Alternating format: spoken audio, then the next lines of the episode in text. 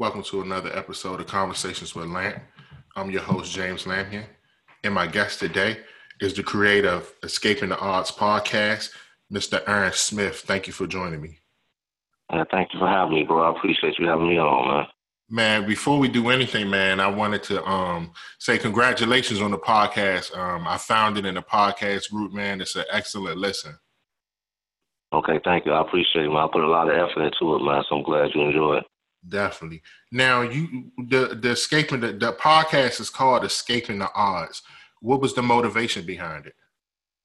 Wow, that's, that's an excellent question, man. Actually, Escaping the Odds was a idea that I had uh, conjured up maybe about three years ago while I was serving time in federal prison. I was probably on my maybe like my seventh year of a uh, 12 year sentence, and I would come across a lot of men who were like really brilliant as it relates to like business and things of that nature. And I'm like, man, you know what? Society don't know about these men, right? Society automatically thinks that someone who's locked up, they're um, they're no good for society, or they just really don't really have any value to offer. But what I had experienced was different. And I'm like, man, I really want to when I get out to really be able to tell these stories of these men, and um, not just an inspiring story, but also utilize these men's stories and, and business acumen to be able to actually um, teach other people out there in the free world. So pretty much that's where it came from. Yeah, you you've done an excellent job of finding people like um just just with the titling and and and following following what you titled it and the purpose. Um, up to this point, you've done an excellent job. Thank you, man. I appreciate it, man. Now you you mentioned that you did nine years in federal prison how did how did it change your perspective on life? Wow, it changed me a, a whole lot, man. Just being able to value time and to um, realize that I had a purpose in life and a calling on my life. Uh, I was I was probably most unlikely to go to prison. Um, I grew up on the south side of Chicago, of course, in impoverished areas and things of that nature, but I had always valued education. So I had some book smarts and also had some street smarts, you know what I mean? And so um, going to prison was pretty much not something that most people would have expected of me. But uh, while there, I just felt like I had really got back to the essence of who I was and really got a call on my life to be able to come back out and be able to tell those stories, you know what I mean, that most people really don't hear about. And so mainly just changing my the, the perspective far as like a purpose that I have on my life, a calling that I have on my life, and it's prison reform and uh, entrepreneurship. And so that was like the main thing, just to be able to value every moment, every second that we have of our freedom, and just making sure that we we're living up to what God has pretty much given us to do down here. So that's where I'm at with it. Amen. Did did something did something happen like that that actually made that triggered you into finding your purpose? I mean, besides besides being locked up, did like while you were in, did something happen? Like, did you have like an awakening moment that you could recall? I, I think it was just mainly like cumulative, man. I don't think it was like one day I woke up and it was just like an aha moment.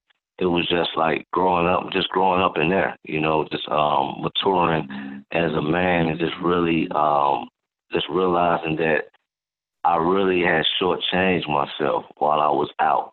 Again, I was most unlikely to go to prison. You know what I mean? I had a college degree in business, but also I was I was dabbling heavily in the streets, selling drugs too, at the same time. So um, really, I, I can't really pinpoint that one time where it was like, okay, I'm gonna change, you know. But because it was all from the beginning, I had knew that I wasn't going back to the streets. I wasn't going to live this kind of lifestyle, going in and out of prison. Uh, it was one and done for me. So uh, it was it was more so like a cumulative, just over the time, just doing my time and just really just um, searching myself and just reading different books, and of course my faith uh, had a major part in that. And so I just knew I wasn't coming back, and I just knew I had to get back to who I actually was, which was uh, um, was a, was a businessman. You know, always been there. I was, I was just selling the wrong product. So you you actually have a you actually have a college degree. Right. Yeah, I got a bachelor's degree in uh, business management. Wow. Yeah, yeah. That was that was several years before I was even locked up. You know what I'm saying? Like I always, education has been valued in my in my household. You know what I'm saying? Um, we were poor, but we had so we had some sense. You know what I'm saying? Right. And so, uh, yeah, so I always knew that I wanted something different, despite what was around me. I just took a shortcut. You know what I'm saying? Like hustling came easy for me. You know what I mean? I didn't I didn't look at it like drugs. I looked at it like it was another product I was selling. You know what I'm saying? And so the same tactics that they were teaching me in school, I was just applying to the streets, and it, it, it was easy for me. And um, I quote unquote excelled in that area. Now, where'd you go to college? I went to I went to Columbia College. It's a it's an art school in uh, Chicago, pretty pretty popular. Oh, so you went to an art school, but you got business management. Yeah, business management. Yeah. Okay, okay. I, I mean, yeah, because when you mentioned that you was you would be unlikely to to do prison, I, I was wondering why you felt that way. But now that I see you actually educated man, you know, you, you got some good things going. You had, you know, being educated. You're right. You wouldn't expect for that choice to come down, but I mean, was it the law, the streets? Was it the money? What was it that got you into it? It was it was mainly it was the money, man. Um, and like I say, I, I don't think that it was. I mean, maybe subconsciously it was a peer pressure kind of a thing, but I've always been like a leader. You know what I'm saying? And so uh, I just seen opportunities. Again, just looking at it, of course, not as like drugs because it was the norm in my environment. I was like, okay, it was an opportunity for me to, to sell some dope. I first started selling weed at 15 years old, and then escalated to cocaine, and eventually uh, heroin. That's what I went to prison for. And um, so it was just a, a, the opportunity was there, and I think in most environments in the suburbs, like the opportunity isn't there for them to to be presented with um, situations where they can make a fast buck. So they're not they don't have access to it. I had access to it because I'm I'm from the inner city of Chicago, so it's there. You know what I mean? And so it's all around me. And so basically it was just the lure of the money. Bottom line, just a shortcut. Okay. Now you went in, you did your nine years, and unfortunately there's so many people that that go back. Right. What, what was your mindset when you were getting out? My mindset when I was getting out was like, you know what? It wasn't even about um I'm concerned with coming back. That wasn't even like my that didn't even come on my radar because I was one and done. You know what I mean? So it wasn't a thought of okay, well I'm gonna go back out here and I'm concerned with you know getting back locked up or I don't have a skill set or anything of that nature because I had prepared so much while I was incarcerated. And then again, if nothing else, I always had to fall back on my degree. You know, so I always been a learner. So I was like, okay, push gonna shove. I can always just say I could create me a resume. You know what I mean, and, and put on there, hey, I got a college degree, and I know that'll get me in the door. And so, but for me, it was more so just like uh, the anxiety of not knowing what to expect as it relates like to relationships. Know what I'm saying? Like with my daughter, my daughter mom, you know, um, my family, things of that nature, and like, what am I going to do, like specifically, like to get on my feet? You know what I'm saying? So it wasn't a matter of I got a choice. I'm gonna sell some dope, or I'm gonna get me a job. I always knew I was gonna come out and do something from entrepreneurial standpoint, but I knew I had to get a job first and foremost. And so um, that's where my focus was at, just making sure that I had some kind of employment to kind of start bringing in some revenue, and then having a place, uh, a roof to kind of to make sure I had somewhere to live. And so it wasn't the typical fear of, okay, I'm gonna go and pick up a sack again. I'm gonna start hustling again. That didn't come across my mind because that was uh that was over and done with many years ago. Now, how old was your daughter when you first went in? My daughter wasn't even born yet. Oh. Um, yeah, my daughter was um when I left my daughter mom, she was three months pregnant. And so my daughter she, she's ten now.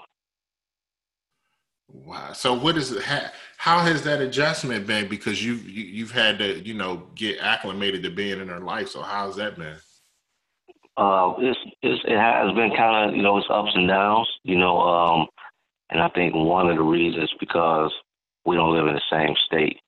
uh, while I was incarcerated, uh, I had the opportunity to see her um, throughout the years, but also, if nothing else, we were speaking on the telephone like at least three times a week. So, uh, and her mom didn't, she didn't speak negative on my name. So that's one thing I could say. You know what I mean? That she kind of, she knew her, who her dad was and the whole nine. And uh, when I got out, you know, they live in a, like I said, another state. So it's just kind of hard to kind of see as much as I want to, um, despite me seeing her I mean, talking to her on the phone and things of that nature.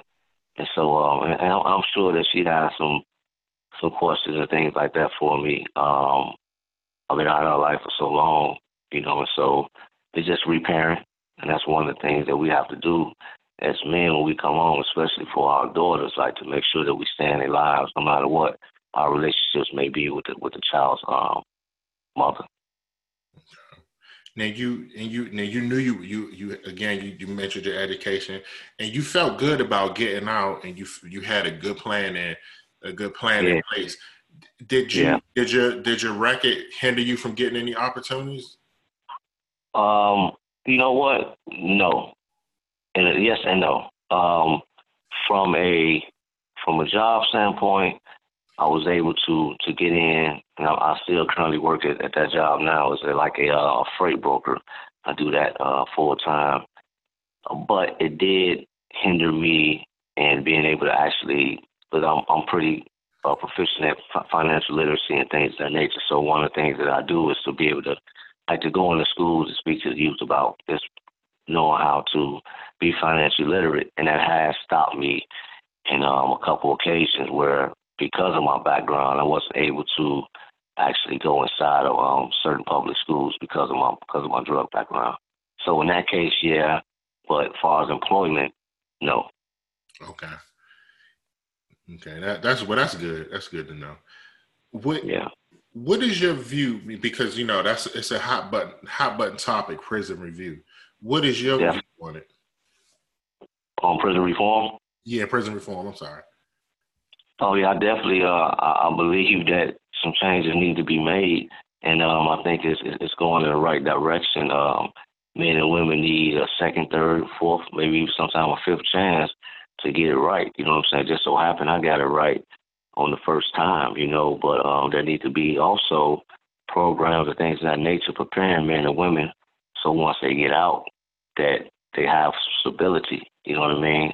Like to create some kind of a pipeline. Uh, while I was incarcerated, I was a part of a uh, what they call a reentry committee, and pretty much just helping the guys get out.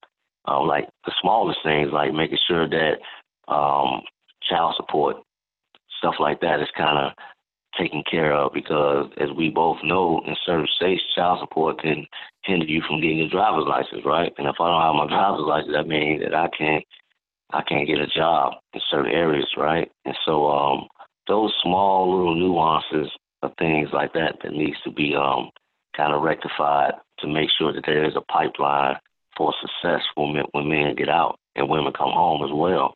But also with even the laws like for the federal prison with the mandatory minimums and things of that nature, man, where you have to do a mandatory of, of 10 years, a mandatory of 20 years, a mandatory of life sentences that a lot of people in society just don't know and understand much about. You know, um, I think it will really shock a lot of people to listening if I told them that um, I knew countless men who were doing life sentences for drugs, no violence at all, and um, that's that's crazy within it within itself. And so, as it relates to uh, prison reform with the mandatory minimums, just just striking down all these draconian drug laws as they sit on the books right now, can really uh, give a lot of men and women a chance to be able to come home and have a second, third, fourth, or fifth chance at life. I think that's very important. And um, I think with the First Step Act, which is an initiative that Congress uh, had passed uh, within the federal system, I think it'll do it'll kind of undo some of those harms um, and it'll really help a lot of men and women out. So I'm definitely all for it. Man. Yeah it, it definitely needs it definitely needs to be looked at because unfortunately our community is the biggest victim of it. So it definitely needs yeah. to be looked at. Now you mentioned you mentioned earlier um, going into schools and talking to the youth. Are there other things that you do in the community to help the young people to not make the same mistakes you made? Um, I'm, that's that's one thing that I'm really I'm focusing on, man, to be able to um to go in there and like just really kind of tell my story outside of just the financial literacy. So um, I haven't been able to to do that quite yet. Mainly, it's been uh, just a financial literacy piece, um, and not really being able to tell my story um, like I would want to. So definitely, if there's any listeners out there that's willing to um, bring me in and kind of have me speak to the youth about my own story and kind of sway them from a life of crime, I'm, I'm definitely open to that. Okay. That yeah, you you definitely should. You definitely need to tell your story because it's you know it's a it's it's a story of redemption. Like I can tell that you know you're on the right path. You're rebuilding, and you're just putting things back together.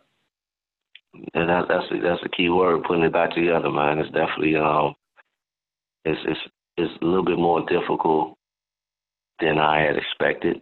You know what I mean? Uh, not saying I knew it was going to be easy or I thought it was going to be easy. I just didn't realize the grind that was in it. you know. What's some of the things you you found the most challenging? Man, to be honest, man, like um, it may seem simple to a lot of people, but for me, like social media, you know what I mean? Like wrapping, wrapping my mind. Like I, I, of course, I read so much while I was incarcerated, so I knew about Facebook, Instagram, LinkedIn, all these different social media outlets, and I knew the importance of leveraging those outlets to be able to kind of get my message across, but to actually utilize it, right, and to be able to just be a part of that whole community and just always been a private person. And so really like shedding my story or just shedding the things that I'm doing on social media, I'm still getting used to that. You know what I'm saying? Okay. And so uh, that's that's that's one of the challenges as well. But I'm definitely overcoming that, and um and pretty much just also um just networking. I'm building my uh, professional network up. You know, before I had left, despite me having a college degree, I really didn't use it, and so um, because I didn't use it, I didn't build those kind of professional networks uh, of people, you know, that I can kind of connect to. So everything that I'm doing now since I've been out, like just building up this social capital, if you will, um, that's been a challenge, but it's been great at the same time. And just being able to uh, be in certain rooms that, um, you know, it's like in the beginning, kind of be uncomfortable. You know what I mean? You are starting over fresh and new, and you're around people that's established you know, and so you kind of like you got to make sure you got to keep your confidence in check. Definitely. Have you has you have you ever like sat back and thought about what life would be like if you didn't catch the charge, like if you didn't make the decisions you made to get involved with the street?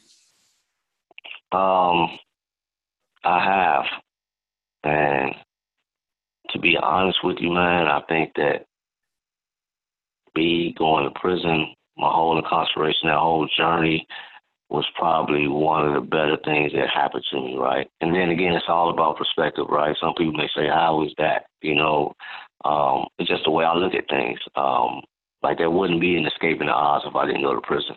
Like I wouldn't be on this prison reform um, whole whole thing, or even uh, entrepreneurship. Well, I've always been an entrepreneur, entrepreneur, so especially about the prison reform right? Um, that wasn't on my radar at all to be able to do that. And so I kind of look at my story kind of like the Joseph story in the Bible. You know what I mean? Um, what they meant for evil, God meant for good. You know, and so what we thought that he was just helping his family out. You know what I'm saying? He was helping the whole nation out. And so I think that's what I'm doing with the um, Escaping the Odds movement. And I, that that wouldn't be a movement if I didn't get incarcerated, and I wouldn't be connected to the people that I'm connected to. Um, if I didn't get incarcerated, because it's my story, I wouldn't be on this podcast with you today if I didn't get incarcerated. So. Well, I I personally want to um, commend you, man, because you know people make people make decisions, and sometimes they make bad decisions, and they continue to make bad decisions. But you've you've changed. You've um, you've used, you know, you've used what you had, and you again, you've been rebuilding. So I definitely want to commend you for doing that. Yeah, thank you, man. I appreciate that, man. And I'm just trying to highlight the um, so many other brothers and sisters out there that's, that's doing the same thing I'm doing, and um, just leveling up in life. And so that's what I continue to plan on doing, man, to to keep bringing those stories out and and teaching at the same time entrepreneurship. And also, just and also, I just want to thank you for um, just sharing your journey on my platform. Um, I reached out to you, and you were you were you responded, and you said you would do it, and you you've been man of your word. So I truly appreciate you sharing your journey on my platform. Thank you. Yeah, no doubt, bro, and I appreciate you, man, for what you're doing as well, man. And um, we we, we need more platforms like this, just on all levels, just giving people voices to be able to um just to vocalize their story or whatever they're doing. Definitely. I want you to make sure you tell the people how they can um, follow you and also follow the podcast because again, it's a great podcast. You've highlighted some excellent stories, and I I I, I listen to it every week, and I highly recommend people listen to it. So I want you to make sure you put out how they can listen to it and how they can follow you as well. Okay, no doubt. Thank you, man. Um, yeah, I'm on Instagram at Escaping the Odds Podcast, on Facebook, um, Escaping the Odds, or under my personal name, I am underscore Aaron Smith. Uh, also, my podcast, Escaping the Odds, can be found on Apple Podcasts, Anchor, Stitcher, iHeartRadio, Spotify, Breaker, uh, Pocket Cast, anywhere pretty much where podcasts are played. I'm available. Um, I drop them brand new spanking off the wire every Tuesday, 5 p.m. Central Time, and uh, guaranteed to learn something. Hear a great story, man, from brothers and sisters who's really overcome and are continuing to um, escape the odds. And so I'll continue to bring these stories to y'all, and I just want y'all to support um, escapingtheodds.com is right now we're developing a website, and so there'll be more dope content on there as well. And so just continue to uh, follow, subscribe, like, leave reviews, uh, whether good, bad, or indifferent. Um, just let me know what you guys are thinking. Thanks a lot. Definitely. And I want to take this time to thank my sponsors, uh, First Gen Fly, Chain Entertainment as well. And a special thank you to Rayco Williams and Arnez Clock for believing in my vision and, and supporting my platform. Thank you from the bottom of my heart. Thank you, everyone who chose to listen to the podcast. Um, pray, hopefully, pray for you continue to listen. You all have a great day.